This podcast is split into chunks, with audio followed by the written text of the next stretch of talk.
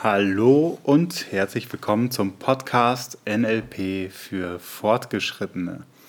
Heute beschäftigen wir uns mit ja, wieder einem Basiselement, das sich letztendlich durch das gesamte NLP zieht und unfassbar wichtig ist in der Kommunikation, in der Arbeit mit Menschen, letztendlich in allen Situationen, in denen Menschen aufeinandertreffen und die uns eventuell sogar maßgeblicher beeinflusst, als wir vielleicht gedacht haben, nämlich der Physiologie. Was bedeutet das? Physiologie, Körperlichkeit hm, sind letztendlich die Reaktionen, die unser Körper auf bestimmte Situationen zeigt. Unser Körper symbolisiert permanent. Ein schönen Satz, den ich jetzt in einem, in, dem, in einem der letzten Seminare, die ich besucht habe, gehört habe. Unser Körper symbolisiert die ganze Zeit. Was bedeutet das? Er reagiert auf das, was im Außen passiert. Und zwar individuell. Jeder Körper auf eine eigene und unterschiedliche Art und Weise. Ist es ein Zucken des Auges, ein Knie, was sich bewegt, Gänsehaut, die wir bekommen, äh, vielleicht Naserümpfen oder ein Lächeln oder am Kopf kratzen, Arme verschränken etc. Das sind alles Formen, wie unser Körper symbolisiert, also das zum Ausdruck bringt, wie er auf das Außen gerade jetzt reagiert. Jetzt ist das ganz interessant, dass in bestimmten Kommunikationsseminaren mh, so diese Annahme herrscht, dass bestimmte Mm, dass bestimmte Gesten, Mimiken, also letztendlich physiologische Beobachtbarkeiten äh, auf innere Zustände schließen. Also wenn da jemand sitzt und verschränkte Arme hat in, einer, in einem Gespräch, bedeutet das Abneigung. Oder jemand kratzt sich am Kopf, das heißt, er denkt gerade nach. Mm, das kann sein, das muss aber nicht sein. Also dass das eine, eine Physiologie, also ein Erscheinungsbild von einem Menschen oder eine bestimmte Geste XYZ bedeutet, kann sein, muss aber nicht sein. Und dieses muss aber nicht sein ist deutlich wichtiger. Hm, die Prägung und der Moment, also die Prägung des Menschen und der jeweilige Moment spielen in diesem Bezug sehr entscheidende Rolle. Das Verschränken der Arme kann beispielsweise jetzt auch gerade total bequem sein. Und naja, am Kopf kratzt man sich halt mal. Vielleicht ist ja gerade eine ne, Laus hat sich festgebissen an der Kopfhaut. Who, knows? Weiß ich ja nicht. Es kann einfach sein, dass gerade im Außen etwas passiert, auf das ich auf eine bestimmte Art und Weise äh, reagiere. Naja, wäre ja auch schon wieder genau in dem Sinne, aber dass das eben nicht auf ein bestimmtes Gespräch oder ein Thema, was mich in irgendeiner Art und Weise betrifft, dass das keine Reaktion darauf ist, sondern eben auf einen anderen äußeren Zustand. Und dennoch reagiert ja unser Körper und unsere Physiologie und Mimik in denselben Situationen sehr zuverlässig ähnlich. Heißt, wenn ich zweimal in einer ähnlichen Situation bin, dann können wir beobachten, ah, mein Körper reagiert mit ähnlichen Gestiken, Mimiken und so weiter und so fort. Gerade wenn ich in einem Gespräch bin und da werden die, NL, äh, die NLPisten unter euch äh, den Begriff Listing Programs ja auf dem Schirm haben. Also wenn ich herausfinde über eine Metapher, in der eine bestimmte Problematik skizziert wird oder ein bestimmtes Themenfeld, Mutterthemen, Vaterthemen, äh, vielleicht Drogen oder Alkohol anspreche und da eine Geschichte erzähle und dann das Publikum beobachte, währenddessen wer reagiert in meinen Geschichten auf, auf bestimmte Worte, auf bestimmte äh, Aussagen, auf bestimmte Themen spezifisch, dann habe ich die Möglichkeit, mir das zu merken. Also wenn ich weiß, dass ein Körper auf eine bestimmte Art und Weise reagieren wird, habe ich die Möglichkeit, mich darauf zu, und das ist ein Begriff, der im NLP sehr maßgeblich ist, zu kalibrieren spricht mein Gegenüber also von einem Problem, das ihn oder sie gerade sehr beschäftigt und zeigt dabei, dabei beispielsweise ein Zucken im rechten Arm, hat die Beine überschlagen oder, oder sonst etwas, habe ich die Möglichkeit, das Ganze zu beobachten erster Schritt. Und danach zu überprüfen, hat das was, hat das wirklich was mit dem Thema zu tun oder war das einfach nur Zufall? Ich kalibriere mich also auf Thema führt zu folgender Reaktion und spreche das Problem danach noch einmal an. Oder bitte die Person noch einmal das Problem zu explizieren und schaue mir dann eben genau an, wie der Körper reagiert. Also schau auf die Physiologie. Reagiert sie oder er gleich oder unterschiedlich? Wenn sie gleich reagiert, habe ich Indikatoren dafür, dass bei einem bestimmten Problem, beispielsweise wenn wir jetzt in einer Coaching-Situation sind, dass wir die Problemphysiologie identifiziert haben. Ein Mensch spricht über ein Problem und reagiert so, zieht die Schultern ein und äh, vielleicht kommt, wird die Atmung flacher oder die Augen flackern ein bisschen. So habe ich die Möglichkeit, ah, okay, das ist die Problemphysiologie. Und diese, diese, mit dieser Physiologie habe ich die Möglichkeit äh, zu sehen, ah, mein Klient ist gerade da so und das, das, so sieht er oder sie aus, wenn dieses Problem gerade existiert. Hm, was mache ich damit? Naja, ich hole ihn bestmöglich aus dieser Problemphysiologie heraus, weil ein Problem bedeutet eigentlich immer, wenn es denn noch existiert, es kommt gerade nichts Neues mehr hinzu. Also ich bin in, einem, in einer Art Sackgasse und finde nicht mehr heraus, weil wenn ich herausfinden würde, wäre das Problem ja eben nicht mehr da. Hm. Dementsprechend, was mache ich? Ich stelle vielleicht die Wunderfrage von Steve de Chaser, also lösungsfokussiert, äh, wie wäre es denn eigentlich, wenn das Problem gelöst ist? Was passiert dann? Hm, dann denkt die Person drüber nach, wie wäre das denn eigentlich, wenn, die, wenn, die, wenn das Problem gelöst ist? Äh, und dann entspannt sich, vielleicht gehen die Schultern dann zurück, die Art der Atmung geht mehr in den Bauch rein, äh, im Gesicht entspannen sich vielleicht ein paar Muskeln, vielleicht kommt sogar ein Lächeln und ich erkenne dadurch, ach, es passiert was. Und zwar ändert sich die Physiologie, also aus der Problemphysiologie beispielsweise raus in die Zielphysiologie. Also Ziel ist es ja, das Problem zu lösen. Dementsprechend, ah, okay, ein Physiologiewechsel ist erkennbar. Und das erkenne ich einfach, dass eine Veränderung eintritt. So, welche das ist, wieder hochgradig individuell. Und das ist dann auch das Ziel des Coachings, die Person eben durch ein Identifizieren von Ressourcen und Ressourcen organisieren, diese Person dann eben immer näher der Zielphysiologie zu bringen. Also auch dann im Problemkontext. Wie schafft mein Klient, meine Klientin, mein Coachee es, eigeninitiativ eben aus der Problemphysiologie herauszukommen und sich diese Ressourcen irgendwie so zu organisieren und auch wahrzunehmen, dass sie da sind, dass sie eben eigenständig ihre Schritte geht und sich der Zielphysiologie anmeldet. Äh, die, dieser, dieser Zielphysiologie annähert. So. Auf dem Weg gibt es dann noch ganz interessante Zwischensteps, beziehungsweise noch andere Physiologien, mit denen wir es zu tun haben, nämlich beispielsweise mit der Versöhnungsphysiologie. Was bedeutet das eigentlich? Naja, wenn ich mit einem bestimmten Verhalten von mir überhaupt nicht einverstanden bin mm, und ich will das nicht, ich will das eigentlich weghaben, ich hatte das äh, interessanterweise mal äh, in, in so einem Online-Coaching, in dem ich dann äh, supervisiert wurde. Und da habe ich mir immer so an die Brille gefasst, so da dran getackert und dann meinen mein Schnäuzer so ein bisschen gestreicht. Und das habe ich 200, 300 Mal gemacht. Nicht unbedingt in einem Coaching, in einer Session, aber dennoch so häufig, wie dieses ganz klassische in einem Vortrag sagt jemand, ähm, ähm. So.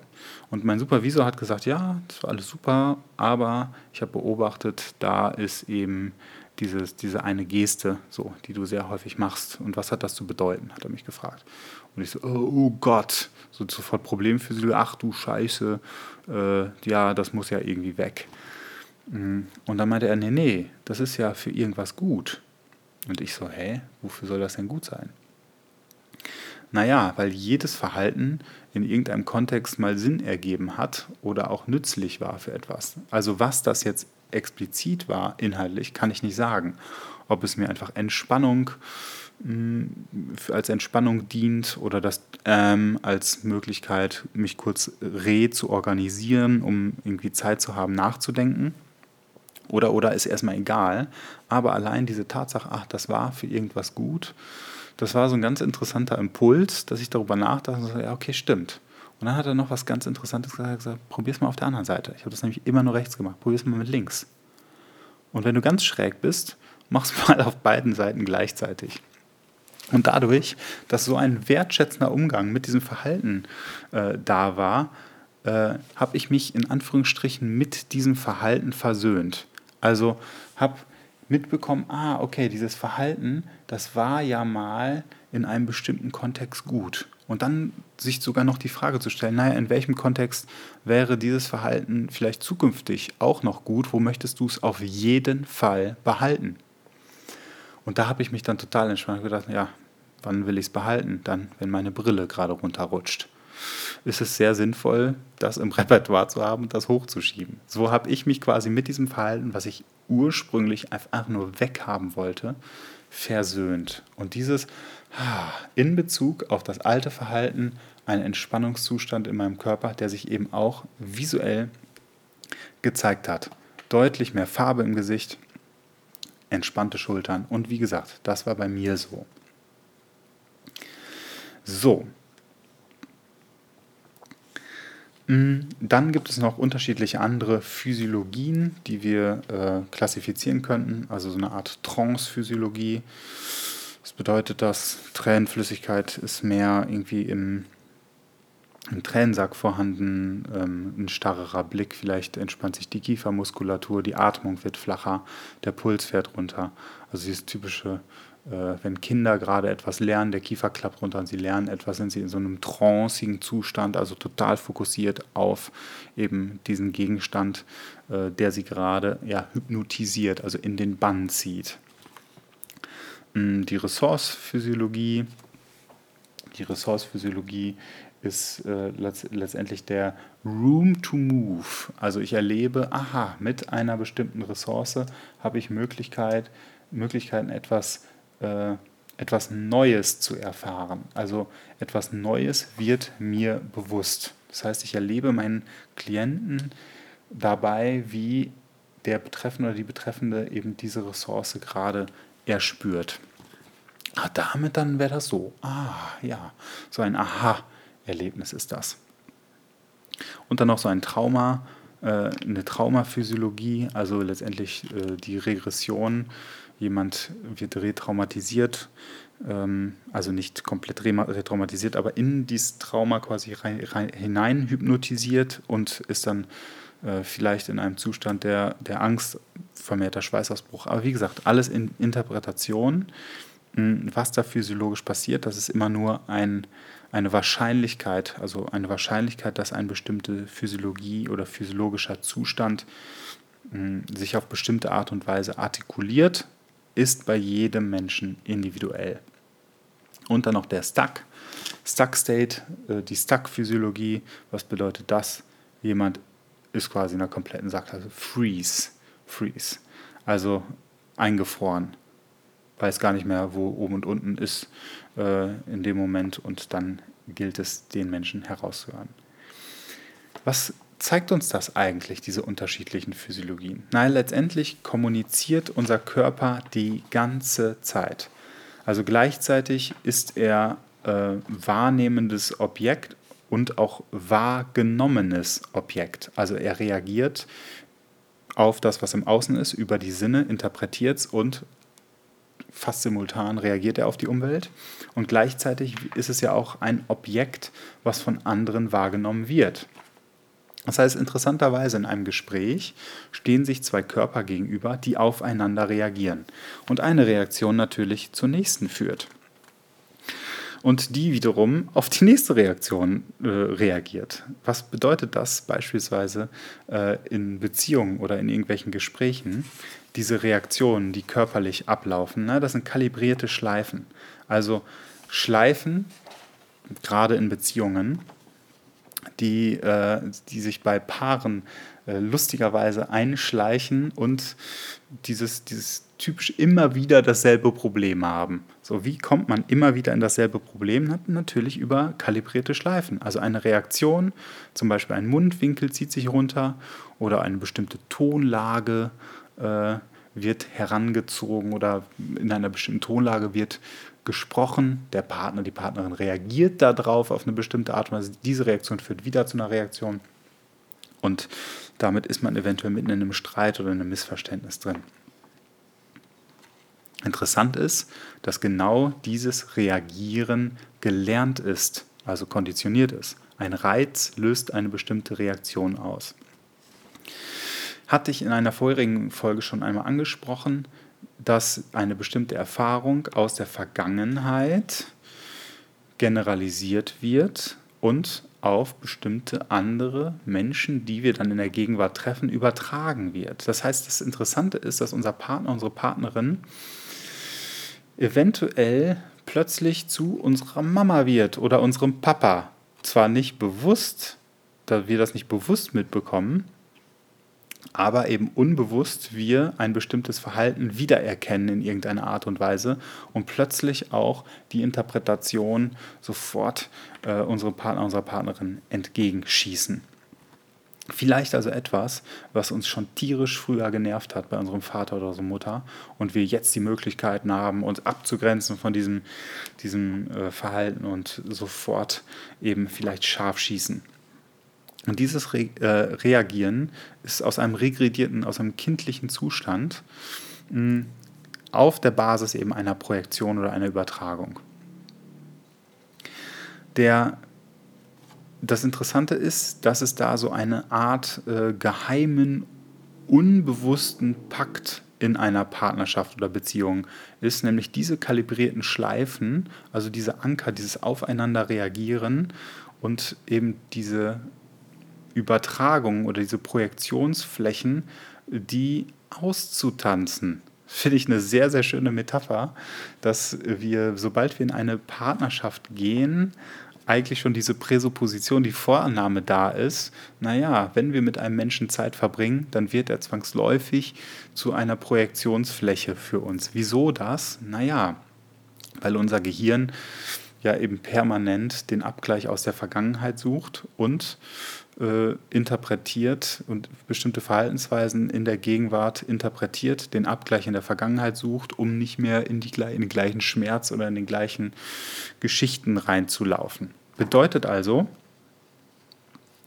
interessanterweise nach meinem Empfinden, gehe ich in eine Beziehung, ist der geheime, unbewusste Pakt, ich mache mich für dich zur Projektionsfläche. Und auch andersrum. Mein Partner macht sich für mich zur Projektionsfläche und meine Partnerin und stellt sich eben uns zur Verfügung.